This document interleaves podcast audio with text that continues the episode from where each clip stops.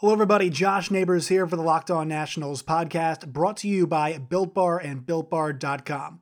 Go to BuiltBar.com right now. Use the promo code Locked On for 20% off on your first order. Once again, promo code Locked On, 20% off on your first order. On the show today, I know we've been off some, uh, and I was kind of waiting for a shoe to drop maybe in free agency, but everything at this point in time, unexpectedly so, has held pat. So we'll take a look at some of the free agents right now the Nationals should be considering. First, there was a piece written by Todd Dybas in uh, NBCSN Washington. So we're going to talk about that. It's about the Nationals' chances to retool and uh, depending on their willingness to spend. And then we're going to go through Michael Baumann's list of the top 49 free agents in the 2021 class or 2020 2021 class of free agency and talk about how realistic it is for the Nationals to maybe steal some of those guys. We'll do that next. You are Locked On Nationals, your daily Washington Nationals podcast, part of the Locked On Podcast Network. Your team.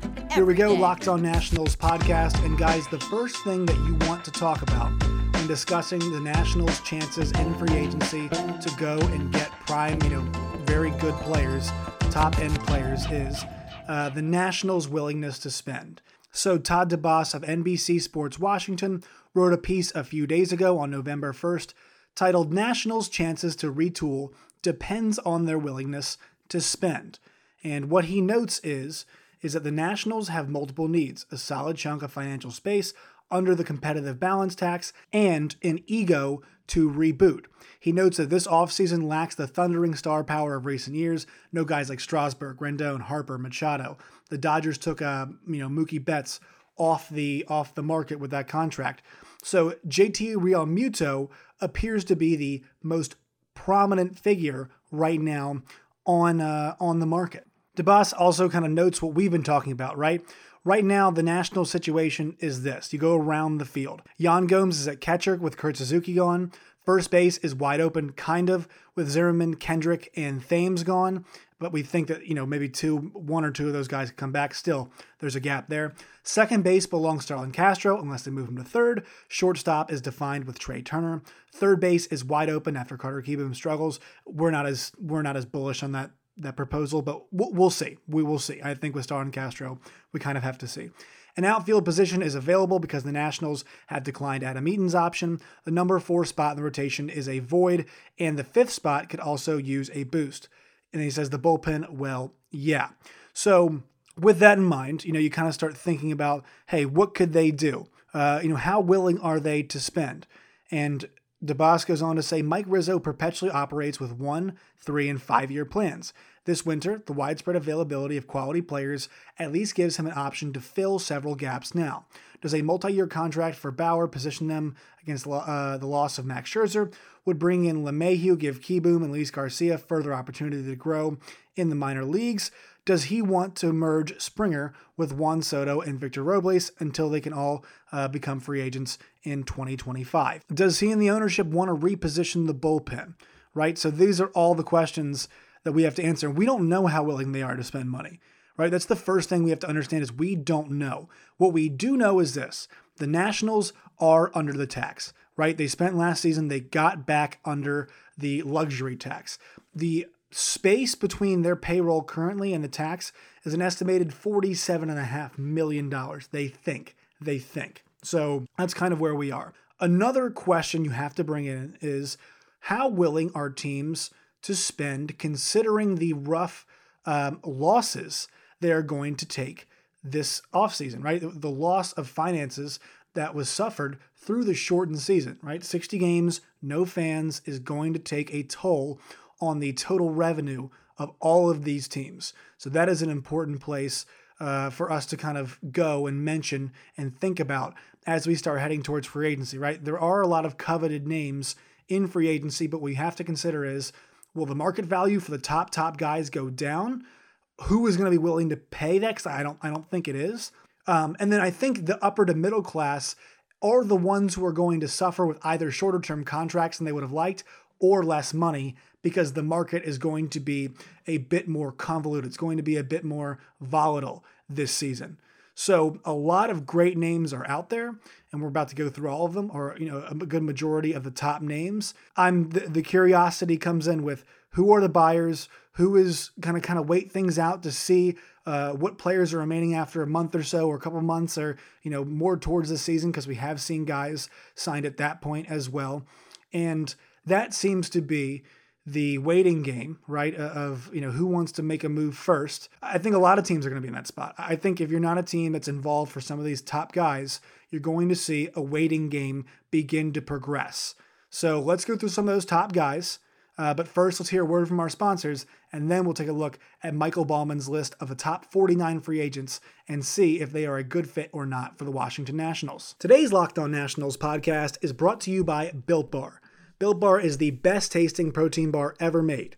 Right now, they've got six new flavors out caramel brownie, cookies and cream, cherry bar chia, lemon almond cheesecake, carrot cake, and apple almond crisp. Those go in addition to their 12 original flavors coconut almond, raspberry, German chocolate, peanut butter, banana bread, mint brownie, salted caramel, double chocolate, orange, toffee almond, coconut, and peanut butter brownie. All those are covered with 100% chocolate. Six of those have nut, six of those are without nut. Go to builtbar.com right now and use the promo code locked on, and you'll get 20% off on your next order. Once again, that's promo code locked on, L O C K E D O N, for 20% off at builtbar.com. And right now, if you got a chance to win a free cooler as well while supplies last. Once again, that's builtbar.com, promo code locked on for 20% off on your next order. All right, so let's take a look at Michael Baumann's best 49 free agents available. This is on theringer.com. And so he starts with tier one, the recession proof two way stars. At number one, he's got JT Realmuto, the catcher, and then also he's got George Springer, who is an outfielder for those of you who do not know. I'm assuming that you all do, though, if you guys listen to this podcast. So the first thing he notes about uh, about JT Realmuto is that he is a catcher who does two things well. And how often do we see that, right? Often with that catcher position, there is a trade off. You are trading defense for hitting, uh, or you are trading the hitting for the bad, poor defense, whatever it is, right? Mike Zunino was a great example of this, right? Uh, the uh, the Rays, their lineup wasn't great. Mike Zunino was not hitting very well either uh, this season, but they had him there because he's an exceptional defender and he's very good as well. Also hits for a little bit of power, but in the case of Realmuto, he is a jack of all trades. He is a very good defensive catcher and also a splendid hitter as well. When it comes to the Nationals, though, and JT Realmuto, it's a player that we have mentioned, but it is not a player that I believe the Nationals are going to go after. I think that price tag is going to be too high. And also, too, they don't necessarily need to get that kind of a player, right? They have other needs on this team and other teams are going to bid for him. The Phillies and the Mets are going to have at him. So I think the Nationals dropping out of this one would be a very smart move. For Springer, at age 31, his stats since 2015, he's hit 274, 363 on base, 494 slugging.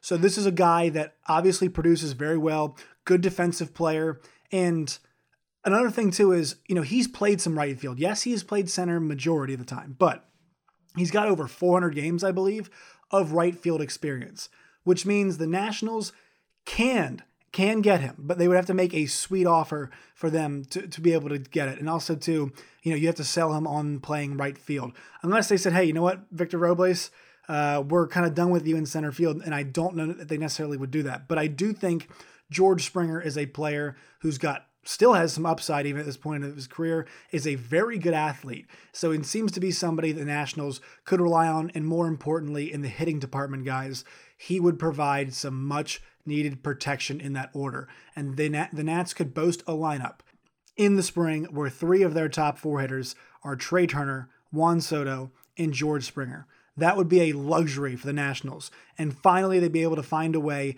to protect their superstar Juan Soto in the lineup because this season they were not able to do so after the loss of Anthony Rendon. So those two guys are where you start, and I think Springer is the much more uh, likely one. I'm kind of waiting to you know to go deeper into this I kind of want to see the rumor mill. I want to see what's on the grapevine in terms of the money figure because that is going to be a gigantic decider and whether or not the Nationals go after him or not. Because the Nationals, like it or not, do have a few other needs that they must address this offseason if they want to compete once again. Yes, they're going to have to be over the tax more likely than not, but I think they want to be a bit smarter with the way that they spend their money. All right, this is Michael Baumann's tier two. Definitely good, maybe a star. Trevor Bauer, DJ LeMahieu, Marcell Ozuna, and then Charlie Morton. So Bauer, I don't think there's any way they go after him. There are so many teams that are in the market for a premier pitcher, and I don't think the Nationals are that interested. You just look at their pitching rotation now. I don't think it makes a whole lot of sense for them to go after him. LeMahieu, no. Uh, Marcell Ozuna is a potential one, right? I don't know what you would do with him. He has played center field. He has never played right field.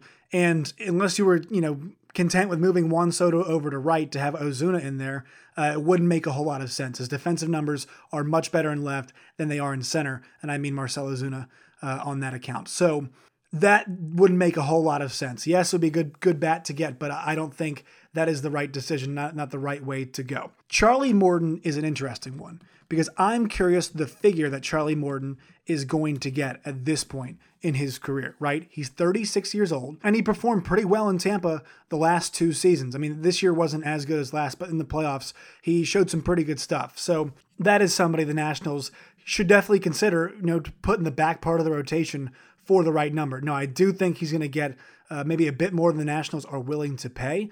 If they can sit back and see kind of how the market for him develops, that would be interesting because at that age, I'm not sure what the market will look like, and that could provide an opportunity for the Nationals to get in there and go and grab him.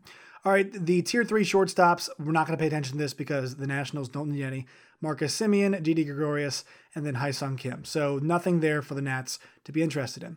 And there's tier four, the veteran gardeners.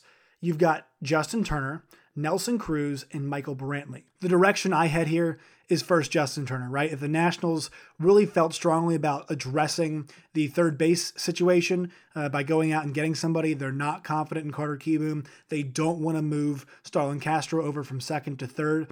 There is a chance that they could go after Justin Turner, uh, the third baseman from the Dodgers, who is going to become a free agent. Obviously, Nelson Cruz, there's no guarantee of the Nationals getting a DH in the National League moving forward. And then Michael Brantley is the other one. Now, the issue there being Brantley is another guy who's a natural left fielder, and I don't think the Nationals are once again in any position to think about considering Juan Soto's move to right, uh, just kind of being a thing that they permanently they permanently want to do. So with those, I think Justin Turner would be the one once again for the right price. Now on to tier five, the starting pitchers for those interested in understated luxury: Marcus Stroman, Masahiro Tanaka, Jake Odorizzi, and Jose Quintana. So these are a list of players the Nationals could definitely be interested in if they want to build that uh, that starting rotation. But the problem here being that they would have to invest in one of these guys for a little bit longer than they think they want to. Stroman would come in. I don't think it's the right fit for them at this point in time. Tanaka, I think, might be a bit pricier than they'd like. Uh, Odorizzi is somebody that is still pretty young, and so I think a team is going to want to extend him. Then Jose Quintana is a is an interesting one to me, right? A guy that we've seen enough of in this league, and somebody that maybe as a number four guy on a team like the Nationals, maybe that makes a little bit more sense for him at this stage in his career, right? Somebody that was very much hyped up towards the beginning, but now he's over the 30 uh, year old hill, if you will, not over the hill as a pitcher, but he is in his 30s and who knows, maybe a change of scenery could really benefit Jose Quintana moving forward. The guy who's had a, plus, you know, a four plus ERA over the last three years that he has pitched, and somebody that's trying to find a bit more consistency. I'm not sure, uh, you know, what the market number is going to be for him. It's going to be one of the higher higher paid pitchers, I mean, just comparatively. But I think there is a number out there the Nationals could get him for that would satisfy them and really strengthen the rotation. To have a guy like that in the back end, especially if one of the starters, the, the, the, three front end guys fall out that can take one of their places, that's a really good option for the Nationals. And we know that this team needs pitching depth. We saw it this season. They've got to focus very intently this offseason on strengthening the back part of this rotation because I'm not sure Erick Fedde and I know Austin Voth will not be able to get it done. So I think that is where a guy like Jose Quintana could make sense, adding another lefty to the rotation as well too. That would give them two with uh, with Patrick Corbin and with Jose Quintana. So that's where I would focus on on this group of pitchers. Tier six is the starting pitchers for those who want to ride the Lightning: James Paxton and Kevin Gausman. Two interesting ones right here, right? James Paxton kind of getting out of town there with the injuries in New York. So that's an option that I'm not sure players are going to be, or teams rather, are going to be very fond of spending a lot of money on James Paxton. And then Kevin Gausman, who is still somehow only 29 years old, is an option for the Nationals as well. Somebody who had one of the best seasons of his career, but that always kind of makes you pause and wonder hey, is somebody going to get in here and overpay for a guy like this? And that is where we kind of end today's episode is I'm curious. Let's watch the market very closely because as things start to move, I don't think the Nationals are going to be one of the teams making the first moves out there right now in free agency.